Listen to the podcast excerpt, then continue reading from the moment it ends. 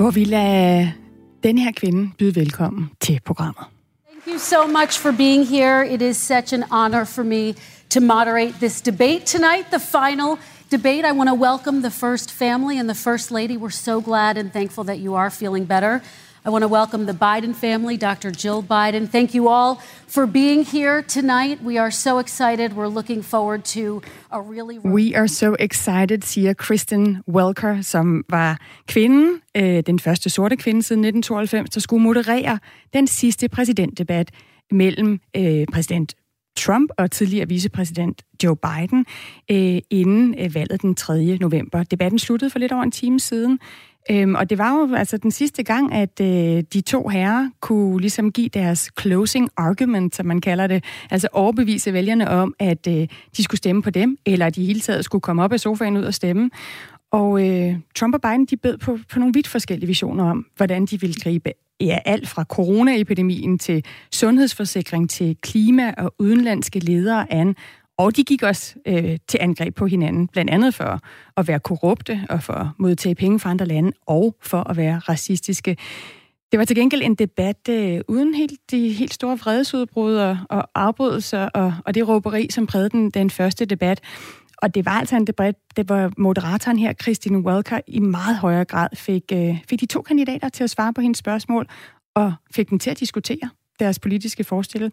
forskel. Vi, øh, vi dykker ned i den her debat over hele øh, den her øh, morgen, øh, Radio 4 morgen i dag, og vi stiller om, vi starter med at stille om til Nashville, hvor debatten fandt sted lige om lidt for at få reaktioner. Og noget, der også er kommet mange reaktioner på, det er jo hele covid-19 eller coronasituationen. Anden bølge har ramt, kan man vist roligt sige i går, oplevede Danmark nemlig det højeste antal daglig smittede af corona nogensinde. Det meldte på 720 nye smittede. Og klokken 20 minutter over 6 taler vi med en epidemiforsker fra Roskilde Universitet, det er helt præcist Viggo Andreasen, og spørger ham, hvad han forventer, der kommer til at ske i løbet af de næste par måneder. Det skal også handle om andet end corona og USA. Vi skal nemlig også til Polen, hvor øh, Polens forfatningsdomstol slog fast i går, at aborter af misdannede foster er direkte forfatningsstridigt. Det er regeringspartiet PIK, der vil forbyde stort set alle aborter i landet. Det vurderer en øh, dansk translatør forfatter, som er bosiddende i Polen, og som vi taler med øh, klokken kvart i syv. Og så er racerkøren Kevin Magnussen kørt i pit i Formel 1. Aftalen med Haas, altså det team, som han kører for nu, øh, bliver ikke forlænget, og det betyder, at danskerne er ude af det, der vil nok er verdens mest prestigefyldte disciplin, nemlig øh, det forjættede Formel 1. Vi taler med en ekspert om, hvad der så skal ske med Magnussen nu. Og vi, det er Stine Krohmann Dragsted og Claus Elgaard, øh, som byder vel- velkommen til den her Radio 4 morgen. Det er den øh, 23. oktober, og det er fredag, og vi er klar til tre timer øh, med en masse vigtige historier fra, fra ind- og udland, som selvfølgelig bliver præget af den her amerikanske debat og om det sidste på coronafronten.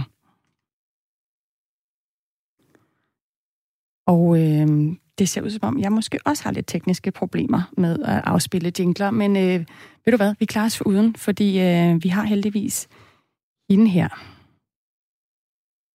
You so much for being here. It is such an honor for me to moderate this debate tonight, the final debate. I want to welcome the first family and the first lady. We're so glad and thankful that you are feeling better.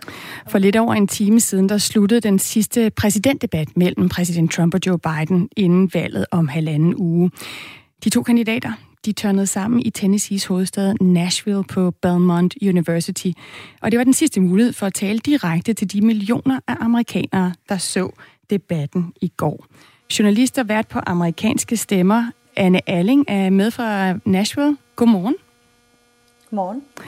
Anne Alling, du har fulgt debatten, øh, og efter den første debat, der, det var jo en noget rodet omgang med, med konstante afbrydelser, i, især for Trump. Så det første spørgsmål, jeg tror mange sidder med, det er, hvordan gik det med at holde de her to kandidater i ro den her gang? Jamen, det var altså nærmest øh, nat og dag, hvis man sammenlignede debatten her i, i aften, som blev stadig aften hos mig, og så den første debat, som vi så for nogle uger siden. Øh, det, som debatkomiteen havde gjort, det var, at de havde installeret en mute-knap, sådan så altså man kunne slukke for, for den af kandidaterne, der ikke talte, slukke for hans mikrofon. Øh, og det virkede altså. Det er noget, som der ellers havde været meget kritik af for republikanske vælgere, og også for Trump selv, men det gjorde altså virkelig, at, øh, at man kom til at, at høre hver af siderne, der blev tid til rent faktisk at få talt om, om politiske emner, og der blev ikke den her råben frem og tilbage, som altså virkelig var et kritikpunkt øh, under den første debat, og som meningsmålingerne faktisk også viste efterfølgende, at de umiddelbart skadede Trump, fordi at han simpelthen kom til at fremstå som, at han, at han var konstant angreb. Men den her gang, der, der lærte vi faktisk noget øh, på begge sider. Og blev, øh, blev commute-klappen så i brug, Anne Erling? Altså det her med, at man kunne stoppe, øh, slukke for mikrofonen, hvis, øh, hvis de afbrød eller talte for længe? Jeg tror, at jeg, der var to gange, jeg synes, at jeg kunne se, at den blev slukket lige til sidst, men faktisk så tror jeg mere, at den havde sådan, øh, at den havde gjort, at, at, at de, altså især Trump, men også Biden, altså havde taget en anden stil med, at de simpelthen med det samme øh, holdt sig i ro, at de ikke angreb på den samme måde. Der vi så faktisk på et tidspunkt øh, Trump, hvor han fik at vide at, af moderatoren, at øh, nu stiller vi lige, det er ikke din tur nu, spørgsmålet skal gå til en anden, hvor han sagde, nå okay, og trak et skridt tilbage. En, øh, en noget anderledes øh, Trump end under den første debat. Anne Alling, øh, jeg er simpelthen i den situation, at vi har lidt øh, tekniske problemer her. Øh, så vi prøver lige at se, om vi kan få tændt øh, op for computeren igen, så vi kan spille. Du har nemlig sendt os nogle klip.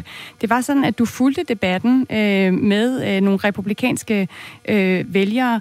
Prøv lige at, at fortælle os, hvordan de reagerede på øh, den her sidste debat mellem Biden og Trump.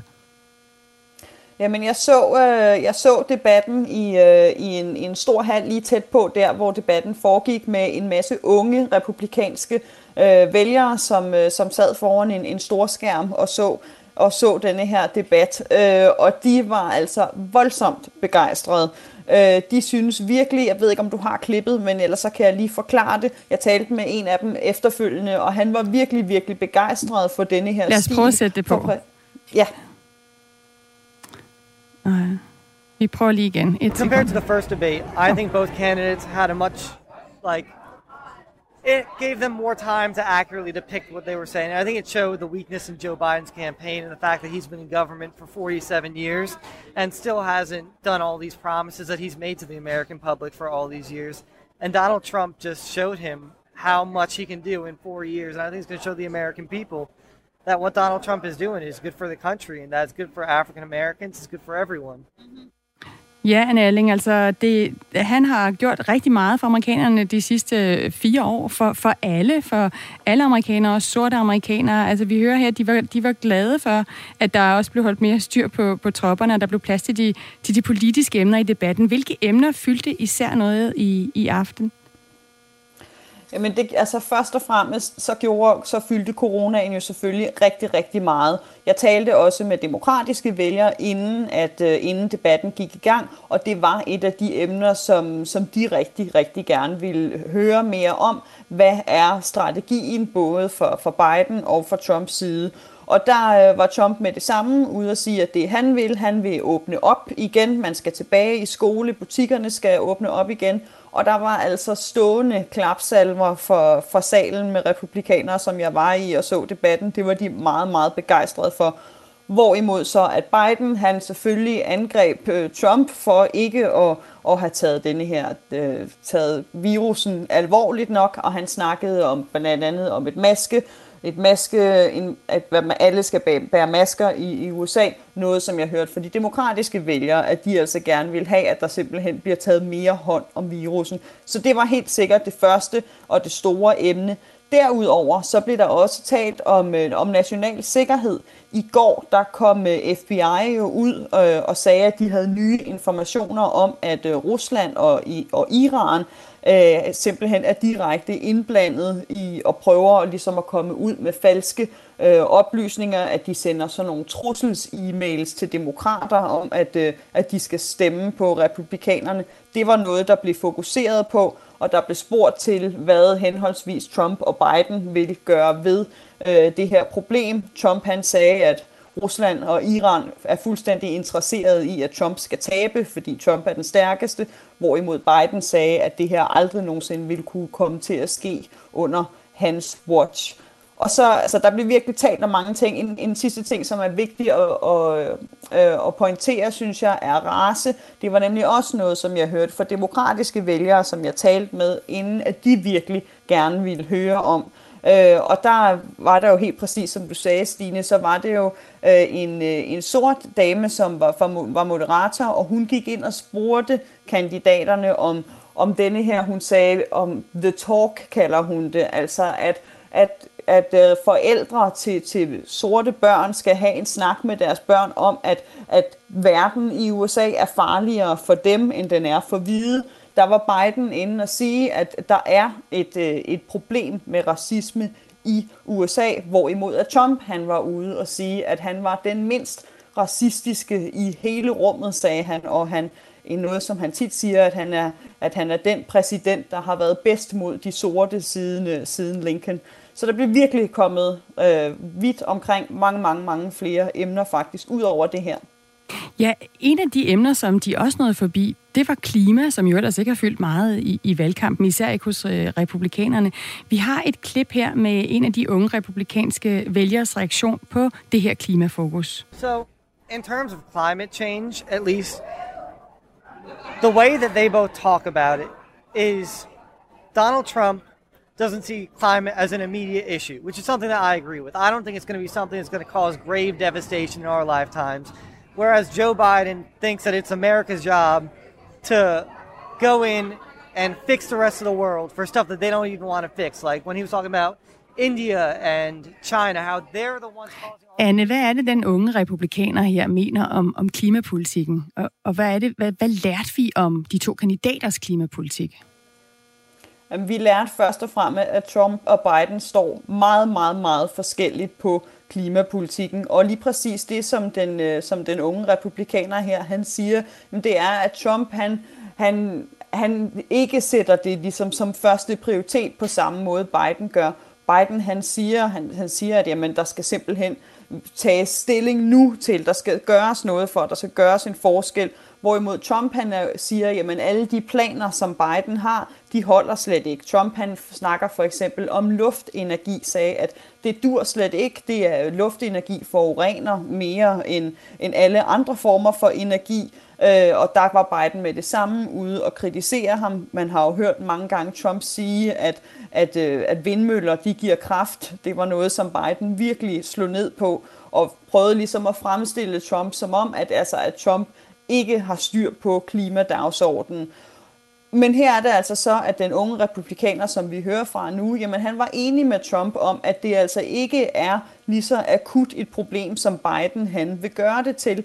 Øh, den unge republikaner og mange af de republikanske vælgere, jeg har talt med, jamen de snakker meget om, at jo, de er for klima, at vi skal gøre noget for klimaet, men det skal ikke være på bekostning af, af arbejdspladser, det skal ikke være på, på bekostning af økonomien. Og det var altså den helt store diskussion, hvor så Biden er ude og sige, at altså grøn energi er der masser af job i, at luftenergi og solenergi vil skabe jobs, hvorimod Trump er ude og sige, at, at det vil koste jobs. Øh, og så selvfølgelig så ved vi jo, at Trump har trukket USA ud af, af klimaaftalen i Paris, Øh, det var noget, som Biden virkelig kritiserede ham for, hvorimod så de republikanske vælgere, som vi hører fra nu, siger, at, at det er godt, han har trukket sig ud, Trump, fordi at det ikke er USA's ansvar at sørge for, for hele verdens klima. Så det var virkelig et område, som de var meget, meget uenige om. Det her det var altså den sidste debat, øh, og Trump og Bidens sidste mulighed for at tale direkte til amerikanerne. Hvordan lød Trump og Bidens afsluttende ord til vælgerne? Jamen, den lød lige så forskellig som, øh, ja, som deres svar til, til alt det, alle de andre spørgsmål.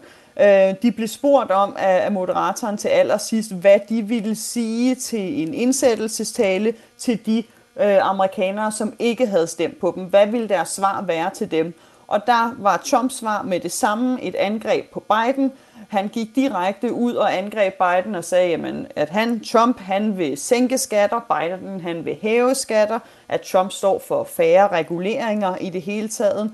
Biden vil sætte reguleringer på alting, og at Biden han vil smadre økonomien. Så der kom med det samme et angreb, hvorimod så, at da Biden blev spurgt det samme spørgsmål, jamen der talte han om sammenhold, og han talte om, at han var ikke demokraternes præsident eller republikanernes præsident, at han var alle amerikanernes præsident, at han stod for, for sammenhold, og han ville sætte videnskab over fiktion, øh, og at han talte igen om, som han har gjort igen og igen, Biden i løbet af sin kampagne, om at det er landets karakter, det er moral og, og god etik, som, som er på, på stemmesedlen.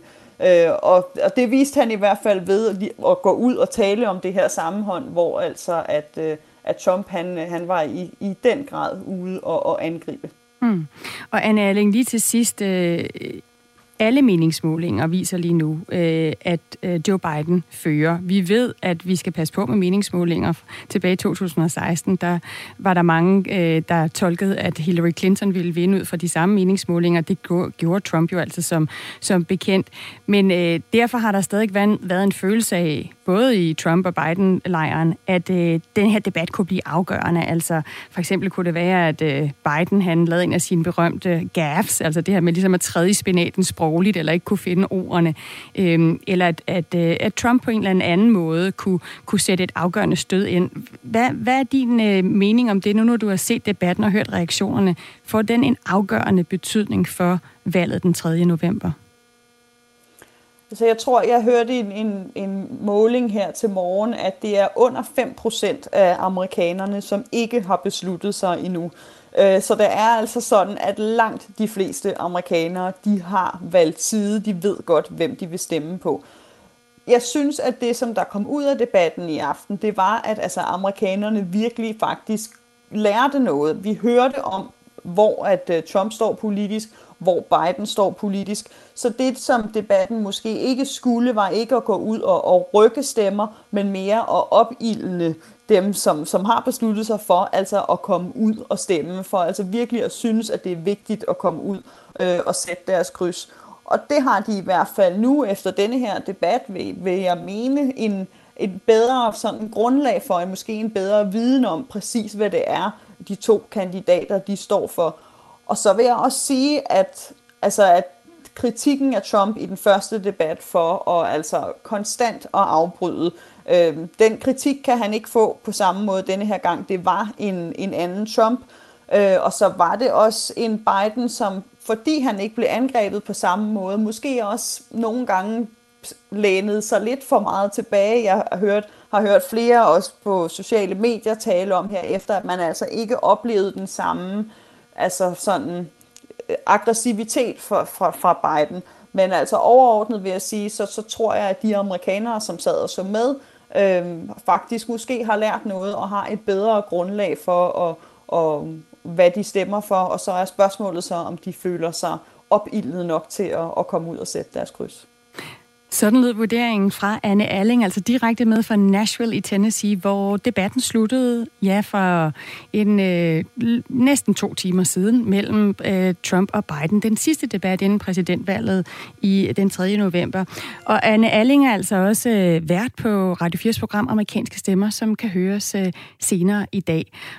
Og lige for runden af, vi tjekker ind med en af de få, der ikke har besluttet sig endnu. En af de øh, vælgere, der ikke ved, hvor han skal sætte kryds. Vi hørte fra ham i går. Steve, han sagde, han havde besluttet, han ville beslutte sig efter den her debat. Senere på morgen her på Radio 4 Morgen, der ringer vi til ham for at høre, om han nu er klar til at sætte et kryds. Vi var ret sikre på, at den ville komme, og den kom selvfølgelig ikke som en overraskelse, øh, og det gjorde den så også. Ja, det handler selvfølgelig om coronaens anden bølge, som øh, forventet har ramt os, øh, når vi gik ind i de kolde måneder. I går målte man så det højeste daglige smittetal nogensinde med 720 konstaterede smittet, og nye restriktioner er på vej. Jeg kan sige godmorgen til dig, Viggo Andreasen, lektor i matematisk biologi og epidemiforsker ved Roskilde Universitet. Øh, Viggo ja, Andreasen, godmorgen. Øh, godmorgen. Øh, de første øh, ønskelister er dumpet ind i mailboksen. Julepynten er blevet snedet op af kælderen og ned fra loftet. Kommer vi til at holde jul på normal vis, tror du? Ah, vi kommer nok ikke til at holde jul på normal vis, men, men jeg tror at vi kommer til at holde jul og god jul. Er det, er det realistisk, at man kan stoppe denne her udvikling, som, øh, som vi ser lige nu? Ja, det er helt realistisk. Altså, øh, hvis vi virkelig går til den, som, som vi gjorde i foråret, hvor vi alle sammen satte os hjemme i stuen på hænderne og sad helt stille, så stopper epidemien. Så vi ved, at det kan lade sig gøre at stoppe den. Det er sådan set ikke vores problem lige nu. Vores problem er, hvor meget behøver vi gøre for at stoppe den? Eller sagt med andre ord, hvor lidt restriktioner er det nødvendigt at indføre for at stoppe epidemien. Det er sådan set det, der er den store udfordring lige nu, fordi vi skal jo helst også kunne leve samtidig med, at vi har corona i blandt os. Men altså, man kan jo sige, at øh, hele verdenssamfundet, kan man roligt sige, venter på, på en vaccine, øh, som man jo lige nu ser som løsningen. Øh, hvad for nogle løsninger er der, ud over den her vaccine, og det svinger jo lidt fra dag til dag, om den er lige på trapperne, eller om den alligevel ikke blev til noget? Øh, jeg tror, man skal kigge på flere forskellige løsninger.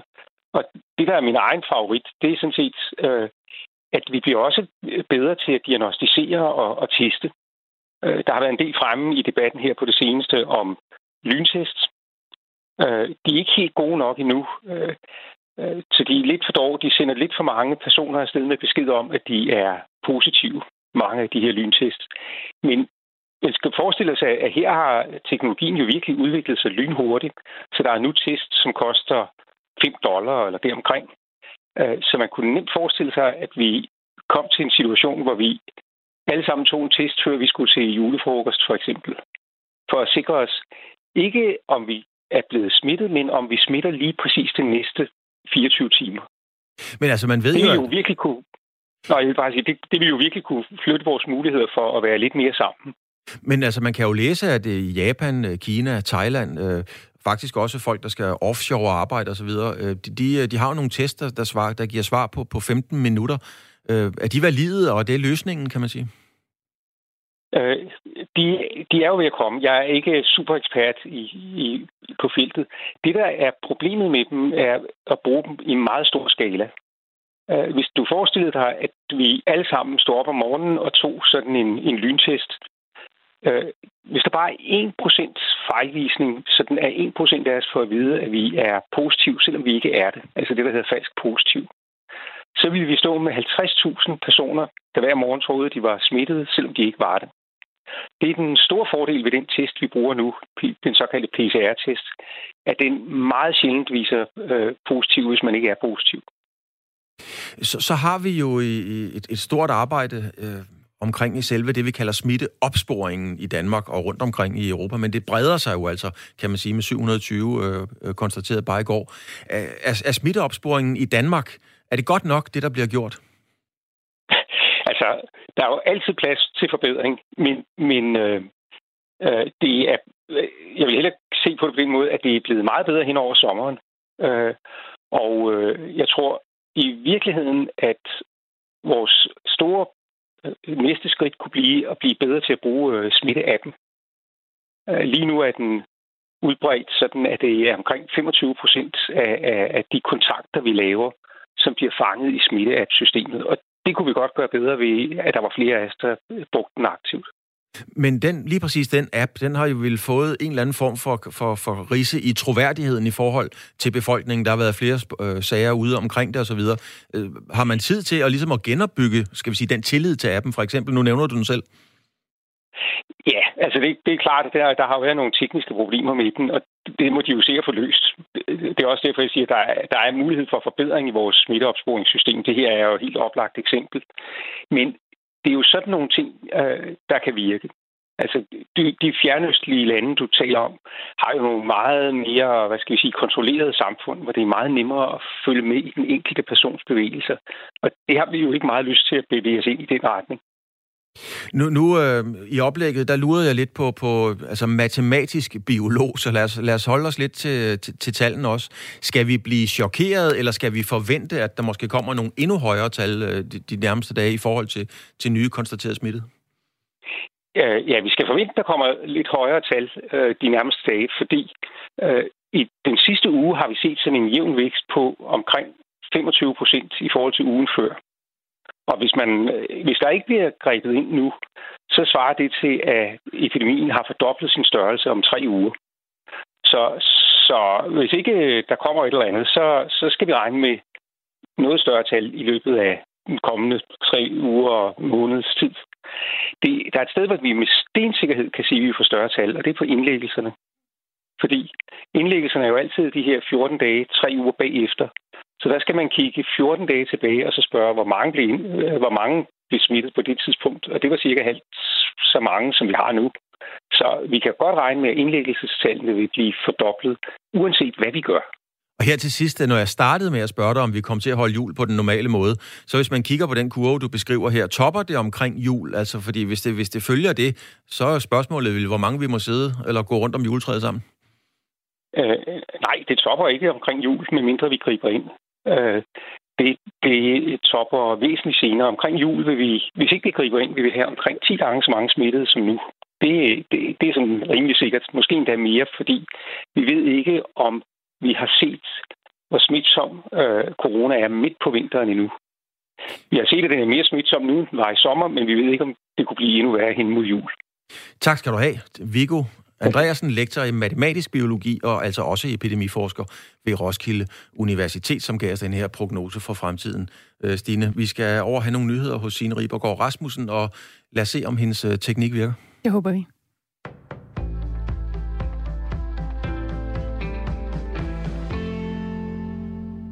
Ja, der kan jeg afsløre, at det er altså kun øh, min intro-jingle, der vil være med til det.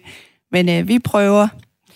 Det var et stort politisk flertal, der i juni aftalte, at udbetalingen af indefrostende feriepenge ikke måtte påvirke sociale ydelser.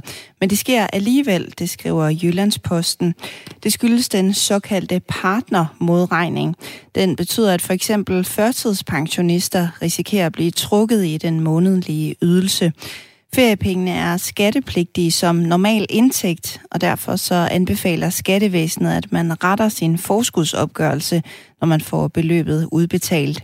Dermed så risikerer man ikke at skulle betale restskat ved årsopgørelsen i marts. Men ifølge avisen så betyder partnermodregningen, at den ene part bliver trukket i sine ydelser, hvis parets indkomst til sammen ligger over en vis grænse.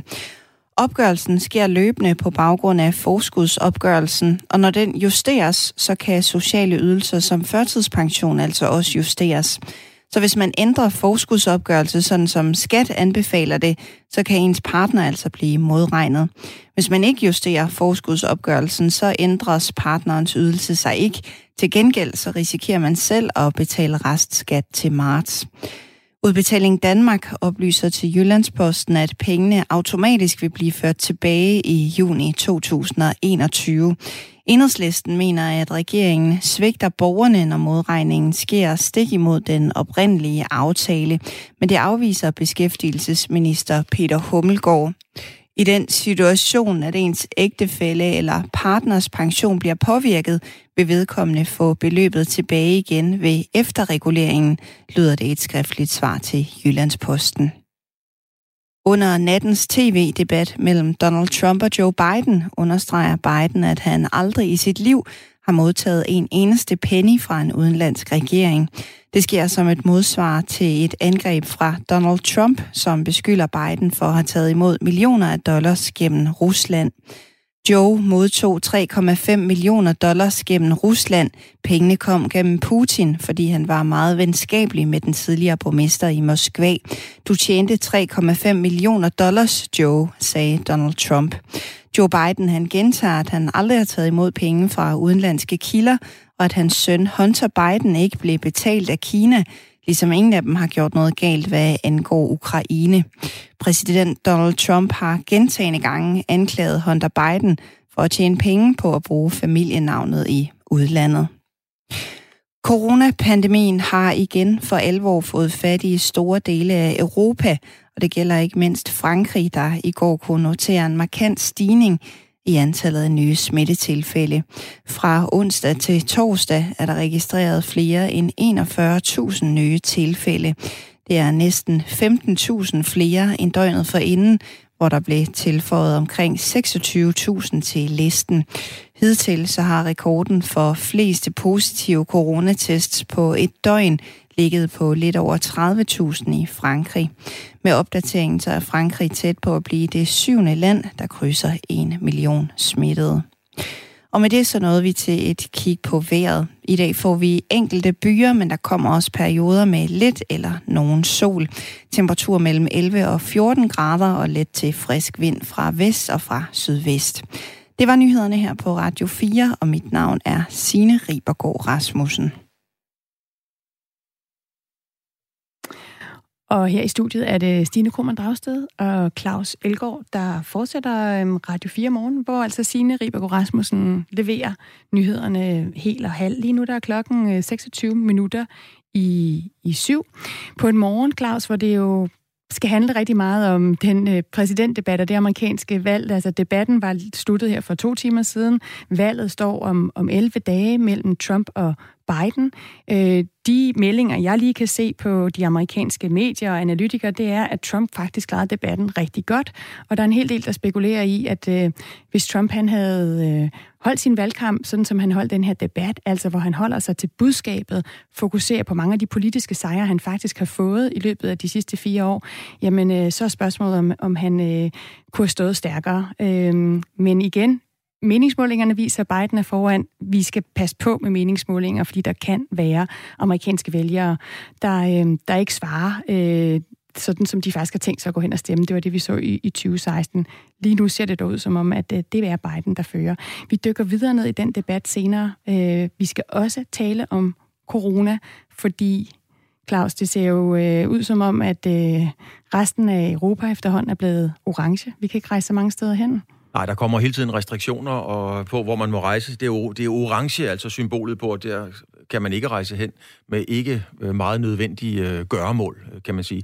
Det breder sig, og vi går jo også bare hele tiden og venter på, at nu kommer der indkaldelse til et nyt pressemøde, hvor vi får restriktioner at vide. Og vi kunne jo godt tænke os at høre fra, øh, fra lytterne, øh, om man er træt af de her restriktioner, eller om man bare må se i øjnene, at nu er det nok nødvendigt, at og, og, at virkelig få nogle restriktioner, der kommer til at kunne gøre en forskel. Vi har lige talt med en, en ekspert i epidemi og en matematisk biolog, som fortæller, at vi skal forvente en, øh, en stigning øh, et langt stykke tid, og den er ikke engang toppet, når vi, øh, når vi nærmer os jul. Hvordan forbereder du dig øh, på de restriktioner, der måske kommer? Hvilke restriktioner synes du, at regeringen bør øh, gribe til nu, eller synes du, at øh, det vil være for meget øh, at begynde at påføre danskerne øh, ja, yderligere regler for, hvordan vi skal opføre os over for hinanden? Skriv ind til os på 1424. Start din besked med R R4. Hulkenberg, Mass has been passed again, and he might get caught here by uh, Kevin Magnussen as well. Magnussen fancies going down the inside. Can he do what Ricardo did? Yes, he can. Ja, sådan her lyder det, når den danske racerkører Kevin Magnussen drøner afsted i kampen om VM-titlen i Formel 1. Selve VM-titlen kørte han nu ikke så meget med om, men han kørte i Formel 1. Men de seneste uger har spørgsmålet om, hvorvidt han er færdig på sit hold, Haas fyldt meget i sportens verden. Og i går bekræftede Kevin Magnussen så, at den øh, sæson, der er i gang nu, det bliver den sidste for ham, både hos Haas og i Formel 1 i det hele taget. I hvert fald i denne her omgang. Jeg kan lige læse, hvad øh, Kevin Magnussen skrev på Instagram i går. Formel 1-sæsonen 2020 bliver min sidste med Haas. Jeg har haft en fantastisk tid med holdet igennem fire år, og jeg ser tilbage på en forrygende rejse. At være en del af et nyt hold har været en udfordring, som jeg har nyt, og det har givet mig en enorm mængde erfaring, der har hjulpet mig med at vokse og udvikle mig som racerkører. Så kan jeg sige godmorgen til dig, Thomas Wulf. Du er motorsportsekspert, forfatter omkring motorsport og kommentator på motorsport på alverdens øh, tv-stationer. Thomas Wulf, hvorfor stopper Kevin Magnussen nu hos Haas? Det gør han jo desværre, fordi at øh, Haas ikke har fundet det øh, rigtigt at forlænge kontrakten, som øh, havde udløb i år. Øh, så simpelt. Der er en masse underliggende forklare, men han har simpelthen ikke fået forlænget sin aftale. Øh, der har været spekuleret meget i, at det er et økonomisk spørgsmål. Er, er det fordi Kevin ikke har været dygtig nok, eller er det fordi han ikke har penge nok? Øh, det er ikke, fordi Kevin ikke har været dygtig nok. Det synes jeg er rigtig vigtigt at slå fast, at, at han har været en succes i Formel 1 og for Formel 1 i, i, i sin helhed. Øh, det er der slet, slet ingen tvivl om. Og også for teamet er han helt klart den, der har opnået de bedste resultater sammen med teamet, som jo ikke har så lang en historik i Formel 1. Kevin Magnussen, kan man sige, ja, Formel 1 er begyndt at handle om penge. Det har det altid gjort, men i særdeleshed i den situation, verden står i i år, som er helt anderledes, har det handlet om rigtig mange penge. Og et øh, Haas-team er et lille Formel 1-team, de lider. De har brug for nogle kører, som kan skaffe endnu flere sponsorpenge, end, end Kevin Magnussen har mulighed for.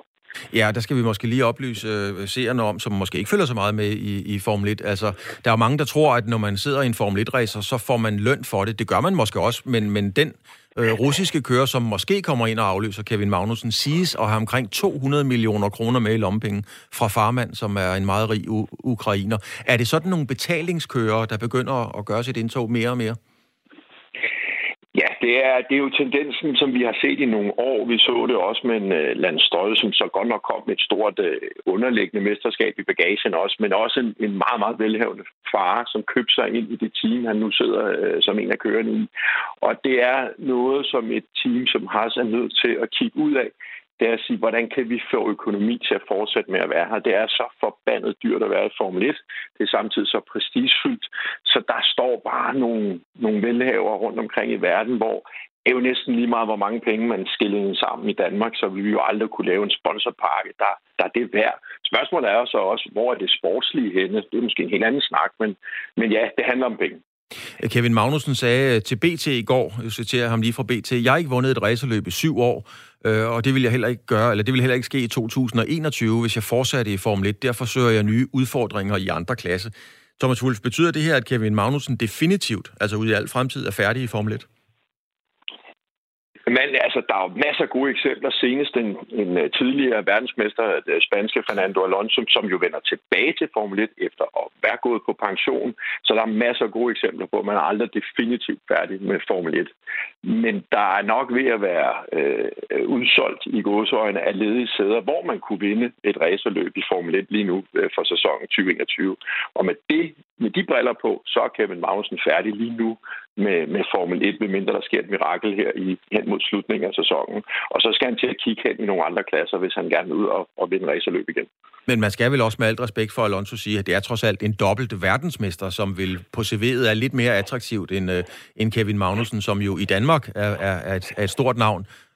Og det er ikke helt sikkert, at han har det helt samme store navn øh, ude i verden. Thomas Wolf, er Kevin Magnussens mere værdi, fordi hele Formel 1-feltet og cirkuset er jo et spørgsmål om eksponering osv er der nok mere værdi i Kevin til, at man får noget ekstra ud af ham, øh, når han ikke lige vinder eller bliver nummer 10 i et løb? Det synes jeg bestemt, der er. Altså, et Formel 1 giver jo helt generelt, der er bare noget mere i det, når du er kommet igennem det lille nåleøje. Så få teams 10 kører, der er ikke flere, og der står så mange banker på og gerne ved den vej, fordi det er øh, den ultimative klasse at sidde i som racerkører. Men det er jo naturligvis også der, hvor det er absolut sværest at, at, at, at vinde og få den største hedder. Der, der er mange andre rigtig spændende, attraktive klasser på internationalt øh, niveau, hvor Kevin Magnussen i den grad vil have noget at bidrage med, og han kommer med noget unikt for Formel 1, øh, som, som vil være, have stor værdi for rigtig, rigtig mange. Øh, er, der, er det så slut med, med danskere i Formel 1? Fordi hvis man kigger historisk på det, så har der jo altså ikke været øh, ret mange, øh, kan man sige. Der har jo ikke været ret mange i hele verden nogensinde, der har kørt Formel 1, fordi det er jo næsten umuligt at komme ind i Formel 1. Men har vi nogen på, på spring? Altså kan vi snart glæde os til at så se nogle andre danskere køre Formel 1? Det, det kan vi håbe, og øh, vi kan håbe, at det måske ikke er i så øh, fjern en fremtid, at det sker igen. Jeg tror helt klart, at Kevin Magnusens øh, mange år i Formel 1 nu har været med til ligesom at sikre, at det er helt normalt for verden, øh, hvis man kan tage helheden og kigge ind i Formel 1 og sige, at der sidder også en dansker. Vi har altid taget for givet, at der sad ikke en dansker i Formel 1, men, men jeg tror, at alle tager for givet nu, at der kan godt være en dansker derinde, og de kan gå sig, begå sig rigtig godt. Og vi har øh, især dels en, måske endda to virkelig gode, kort unge talenter på vej. En øh, Christian Lundgaard, som ligger i Renaults Formel 1 juniorprogram. Og lige i går blev det også bekræftet, at han skal teste igen i Formel 1 øh, racer regi her i meget nær fremtid. Øh, vi har en Frederik Vesti, som også viser virkelig øh, gode resultater, og, og der, så der er mulighed. Så det er ikke så fjern en tanke længere, som det har været, at vi er dansk repræsenteret i Formel 1. Og så skal vi selvfølgelig også, øh, Wolf, lige runde øh, Kevin Magnusens fremtid, fordi han er jo helt stensikkert ikke færdig som racerkører, og han er stadigvæk en meget, meget dygtig racerkører, der er vant til at vinde løb. Nu har han ikke vundet i syv år. Hvor ser du en, øh, en øh, mulig fremtid for, for Kevin Magnussen? Det kunne der være mange steder. Nu har han jo selv løftet sløret for et, som måske ikke er så overraskende, den amerikanske IndyCar-serie, som, som nok er amerikanernes svar på Formel 1. Utrolig stor bevågenhed, rigtig mange tilskuere, virkelig spændende løb, meget intens, meget sådan øh, adrenalinpræget, og det er sådan et, et miljø, hvor at vi jo har set Kevin Magnussen begå sig rigtig godt sammen med amerikanerne og i hans amerikanske Formel 1-team her. Så det kunne sagtens være en mulighed. Der er også den internationale sportsvognserie, hvor øh, vi har andre danske øh, stjernekører som Tom Christensen, Jan Magnussen, der har høstet store øh, hæder på Le Mans for eksempel. Det kunne også være spændende at se en Kevin Magnussen gå den retning. Så, så jeg synes, der er to rigtig spændende muligheder for ham. Og så er der sikkert alt det underliggende, som man ikke lige nu sidder og tænker på, fordi vi kun tænker på øverste niveau for Kevin Magnussen. Tak skal du have, Thomas Wulff, fordi du var med her, altså motorsportsekspert, øh, motorsportskommentator, forfatter og Ja, der er rigtig mange gode ting at sige omkring motorsport, og Thomas Wulff, Thomas, tak fordi du var med. Og Kevin Magnussen, Kevin Magnussen, øh, han kommer fra Roskilde, han er søn af Jan Magnussen, som Thomas Wulff altså også lige øh, nævnede her, og så chokerede han jo hele Formel 1-verdenen med at starte med en anden plads i det australske Grand Prix, øh, men nu er det så slut igen. Og øh, Ja, lyden er desværre også slut øh, på min computer, øh, Claus, men heldigvis så dur den øh, på din. Fordi vi skal lige have lidt lyd på den debat, som øh, sluttede i, i USA for et par timer siden mellem Biden og Donald Trump. Det startede sådan her. Thank you so much for being here. It is such an honor for me to moderate this debate tonight, the final debate. I want to welcome the first family and the first lady. We're so glad and thankful that you are feeling better. I want to welcome the Biden family, Dr. Jill Biden. Thank you all for being here tonight. We are so excited. We're looking forward to a really Sådan her lød det, da den øh, sidste præsidentdebat inden valget blev skudt i gang i nat dansk tid. We are looking forward to a really robust discussion. Altså, vi ser frem til en rigtig substantiel øh, debat. Øh, det sagde NBC-journalist og tv-vært Christian Welker, som altså styrede Trump og Biden igennem debatten. Hun er den første sorte kvinde, der modererer en præsidentdebat siden 1992, og hun var en øh, moderator, som Trump allerede havde været ude og tilkendegive sin mening om kort inden debatten. Kristen Welker, she's a radical Democrat, but I've known her. She's been screaming questions at me for a long time, and uh, she's no good. Ja, jeg kender Kristen uh, Welker. Um, hun er en radikal uh, demokrat. Jeg kender hende. Hun, uh, hun har skrevet spørgsmål til mig i lang tid. She's no good. Det var altså Trumps uh, ligesom, uh, ja, må, uh, hvad hedder det, afgørelse af, hvordan, hvad han synes om Kristen Welker inden debatten. Og hun havde også en del at holde styr på under debatten. He tried to get rid of. He tried to hurt Social Security years ago. Years ago, Go back and look at the records. He tried to hurt Social Security years ago. All right, thing, let's move on. I'm going to move on. Let me, Mr. President, I have to move week, on to the next question. They said the stock market will boom if I'm elected. If he's elected, the stock market will crash. Okay, let's move on to the next question very quickly. Look. Yeah. Lad os gå videre til næste spørgsmål. Altså, Christian Welker havde, ligesom de tidligere moderatorer, øh, nogle gange svært ved at, at få stoppet både øh, Trump og Biden for at afbryde hinanden. Men øh, hun havde en mute-knap, som hun kunne bruge, og derfor så var der lidt mere styr på tropperne den her gang.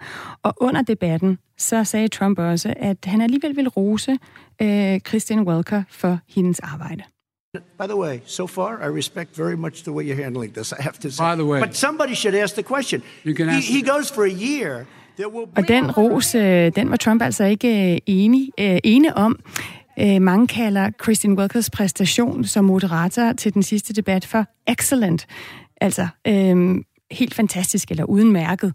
De skulle igennem seks forskellige emner, øh, Biden og Trump. Og først så havde øh, hver kandidat to minutter til at svare på Christine Welkers spørgsmål, og derefter øh, så kunne man altså slukke deres mikrofon, så de ikke øh, altså, talte hen over øh, den anden, når det ikke var, var deres tur. Og det var altså Christine Mølger, der havde ansvar for det. Og efter øh, hvert svar, så var øh, begge øh, mikrofoner åbne, så de kunne køre sådan en pingpong igen. Øhm, til gengæld så kunne Christian Welker trykke på en mute-knap, øh, hvis de to kandidater stak af, og det gjorde hun undervejs. For eksempel så blev Trump muted, altså der blev slukket fra hans mikrofon, da de diskuterede sundhed. Det var øh, for en øh, forventet 70 millioner amerikanere, der fulgte debatten, som altså sluttede øh, for et par timer siden øh, dansk tid. Both for a very robust hour and a half, a fantastic debate. Really appreciate it. President Trump, former Vice President Joe Biden, thank you to Belmont University for hosting us tonight. And most importantly, thank you to those watching tonight. Election Day is November 3rd. Don't forget to vote. Thank you everyone and have a great... Der er valg den 3. november, slutter Christian Welk altså af med at sige, glem ikke at stemme. Og det øh, var jo blandt andet derfor, de to herrer var på, på podiet i aften. Der er kun, som vi lige hørte før fra, fra Anne Alling over fra Nashville i USA, som har fulgt debatten for os, der er kun 5% af amerikanerne, der ikke endnu har besluttet sig for, hvem af de to herrer, de vil sætte kryds ved. Men øh, det, det handler om lige nu, det er for Trump og Biden at få deres base til at gå hen og faktisk sætte det kryds. Indtil videre er der 47 millioner amerikanere, der har stemt, og det er altså flere end øh, amerikanere, der stemte tidligt i 2016. Så det ser ud som om, at der er mange amerikanere, der gerne vil deltage i det her valg. Fra et amerikansk valg, så øh, vender vi os mod Polen og en, øh, en debat om abort, som jo ført også fylder en del i, i det amerikanske valg, som vi ikke er vant til fylder så meget herhjemme i Danmark. Der vil det nemlig lyde meget mystisk, hvis vores politikere pludselig forbød retten til fri abort. Men øh, altså 800 km sydøst på i Polen, der er det en anden historie. Her er det netop blevet slået fast, at det er direkte imod Polens forfatning at få, at få en abort, hvis man har et foster med misdannelser i maven. Godmorgen. Ja, godmorgen, ja, godmorgen Michael Hardenfeldt. Ja, det er en varm kartoffel, vi har fået her. og Det er jo noget, man har debatteret i mange år. Uh, og så vil jeg gerne lige starte med at understrege, at øh, abort det har jo været forbudt i Polen i mange år. Øh, der har kun været nogle få undtagelser. Uh, det har været seksualforbrydelser, det har været fare for morens liv, og så uoprettelig skade på fosteret. Og det er jo altså den her sidste øh, undtagelse, som forfatningsdomstolen i går øh, erklærede, at det var i strid med den polske forfatning, som sikrer alle mennesker en lovfæstet beskyttelse af livet. Mm. Michael Hardenfeldt, du er, er translatør og to- turistguide, er bosat i Polen, og så er du også forfatter til bogen, øh, Hvordan Polen blev Polen. Det er jo altså regeringspartiet PIK, der har ønsket Polens abortlovgivning strammet. Hvorfor vil de det? Ja, det er nogle medlemmer af, af regeringspartiet, der har gjort det, og det er jo et buk i retning af kirken, som har støttet regeringspartiet flere gange ved flere valg, senest ved præsidentvalget. Og øh, de har jo altså så krævet deres belønning nu. Det har de flere gange, og man har jo helst ikke vil give dem den her belønning, øh, fordi det er ikke noget, der giver vælgere det her. Omkring 70 procent af befolkningen er imod en stramning, men de har altså fået den her støtte fra kirken, og øh, kirken den betragter jo altså et foster som et menneske. Øh, så hvis du laver en abort, så er det et almindeligt mor, og mor, det må man jo ikke begå, så øh, øh, det er jo helt naturligt, at abort, det skal bare være forbudt. Ja, det er jo Polens forfatningsdomstol, der har konkluderet, at abort af fostre øh, med misdannelser er forfatningsstridige, og den vurdering mangler så altså nu en underskrift fra Polens øh, præsident, André Nej, Duda. Det, det, præsidenten skal ikke underskrive noget som helst. Det er en domstolsafgørelse, det her, selvom forfatningsdomstolen, det er jo efterhånden lavet om til en slags parlament, men det er formelt en domstolsafgørelse, så han, der er ikke noget, der skal underskrives. Det er godt, det Michael Hardenfeldt, at du har styr på, øh, på fakta, øh, når, når jeg har forkerte oplysninger her. Så nu, er, når den her forfatningsdomstol har konkluderet, at, øh, at det er forfatningsstridigt, så, øh, er, så skal det simpelthen bare offentliggøres, og så har vi ja. En af Europas mest restriktive abortlovgivninger. Det er det, vi skal forstå? Ja, det var det i forvejen, men nu bliver den så endnu mere restriktiv. Det skal offentliggøres i polsk lovtiden, og det sker formodentlig i morgen eller i overmorgen eller på mandag. Øh, og så er det gældende lov, så må politikerne så lave om på de følgelovgivninger, der er. Men i princippet så gælder det for samme øjeblik, hvor det bliver offentliggjort i lovtidene. Mm. Nu siger du, Michael Hardenfeldt, at, det, at øh, Polen allerede havde en af de mest restriktive abortlovgivninger i øh, Europa. Sådan som du læser det her nye tiltag, vil det så være umuligt for kvinder i Polen at få en abort i fremtiden? Ja, man kan jo få en illegal abort, og man kan tage til Tjekkiet, hvor der er fri abort. Der betaler man så for det. Øh, så, men det vil være umuligt at få en legal abort. Mm. Hvad, hvad betyder det politisk? Du, du nævner jo også, at 70 procent af polakkerne er imod en, en stramning. Med dit kendskab til Polen og til det polske folk, hvad bliver reaktionerne så? Jamen altså, der kommer nogle protester. Normalt er der meget store demonstrationer hver gang, der kommer et lovforslag om en stramning af abortlovgivningen. Øh, det har der været mange gange, og det er blevet trukket tilbage hver gang. Øh, problemet er jo nu, at vi har covid, vi har virus, epidemi, og øh, det vil sige, at man må i princippet ikke samles mere end 10 mennesker. Så der har været protester. Der kommer også nogle protester i dag i forskellige byer men de får overhovedet ikke samme omfang, som de har øh, haft tidligere. Hvorfor ikke? Fordi folk samles jo ikke i dag på den måde. Altså, man går ikke ud og protesterer i dag mm. øh, med virus. Okay. Den er, jo, den er jo langt mere alvorlig, end den er i Danmark. Altså, der er langt flere smittede her. Ja. Øhm, er det her et, et, et, et, altså et tegn på, at kirken øh, står øh, meget stærkt? Altså hvis, hvis befolkningen, øh, egentlig i, et flertal i befolkningen er, er imod den her stramning, og du siger, at det i høj grad er, er den katolske kirke, der har presset på for det, øh, er kirken og befolkningen så ligesom ude at synge med hinanden i Polen? Ja, altså kirken står jo stærkt. Omkring 45 procent af befolkningen, de går i kirke hver søndag, og hver søndag, det betyder altså hver søndag, ikke noget med, at man lige tager en fridag. Øh, og der blander præsterne sig jo i politik. De fortæller, hvem man skal stemme på, og de fortæller, hvad man skal mene. Det er det moralske kompas, og, og det kan da godt være, at alle ikke regn, øh, retter sig efter det, men man lytter der til dem. Øh, og politikerne lytter til dem. Øh, de vil gerne have kirkens støtte. Øh, den er væsentlig. Så på den måde så har kirken en enorm indflydelse på det polske samfund, og, og specielt i kraft af den regering, vi har, som jo altså er en regering blandt andet på grund af kirkens stemmer. Øh, så ja, det er den katolske indflydelse. Mm. Hvis det her var sket i Danmark, så havde der jo lyttet øh, et, et rammeskrig. Hvorfor er, er polakkerne ikke af, af samme opfattelse som danskerne på det her spørgsmål? Altså de polakker, som jo har stemt den her regering ind? Jamen, det er man jo, fordi man køber den katolske kirkes opfattelse om, at et foster er et menneske.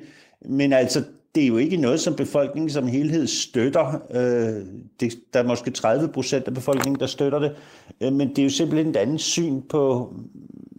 Øh, altså, man betragter det jo lidt som en udrensning af syge mennesker. Øh, det er lidt ligesom eutanasi, det her, at man går ud og slår folk ihjel, øh, fordi de er syge.